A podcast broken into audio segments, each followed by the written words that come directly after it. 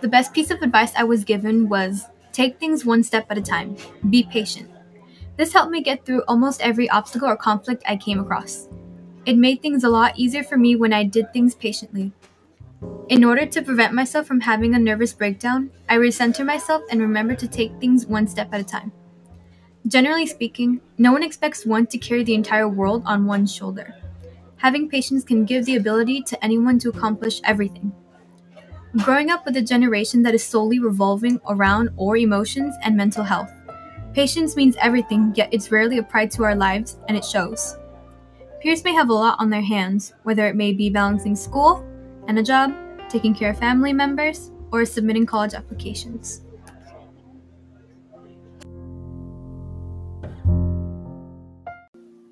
It's a lot to handle, and I completely understand it. It takes a lot of patience to do. The best we can do to lighten everything and reduce all of the mental strain we put on ourselves is to learn to take things one step at a time, one less stress at a time, one day at a time.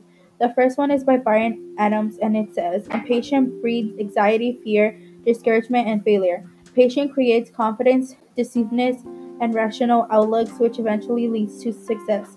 The second quote is unknown and it says, Take things one step at a time.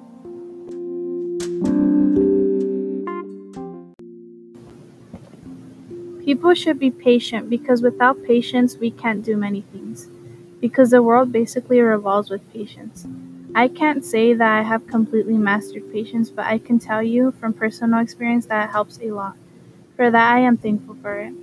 I hope I can pass on the message to others and if I can change maybe not someone's life, but maybe someone's way of viewing the world or the way they see these things, that would be one more good person to pass on this message again.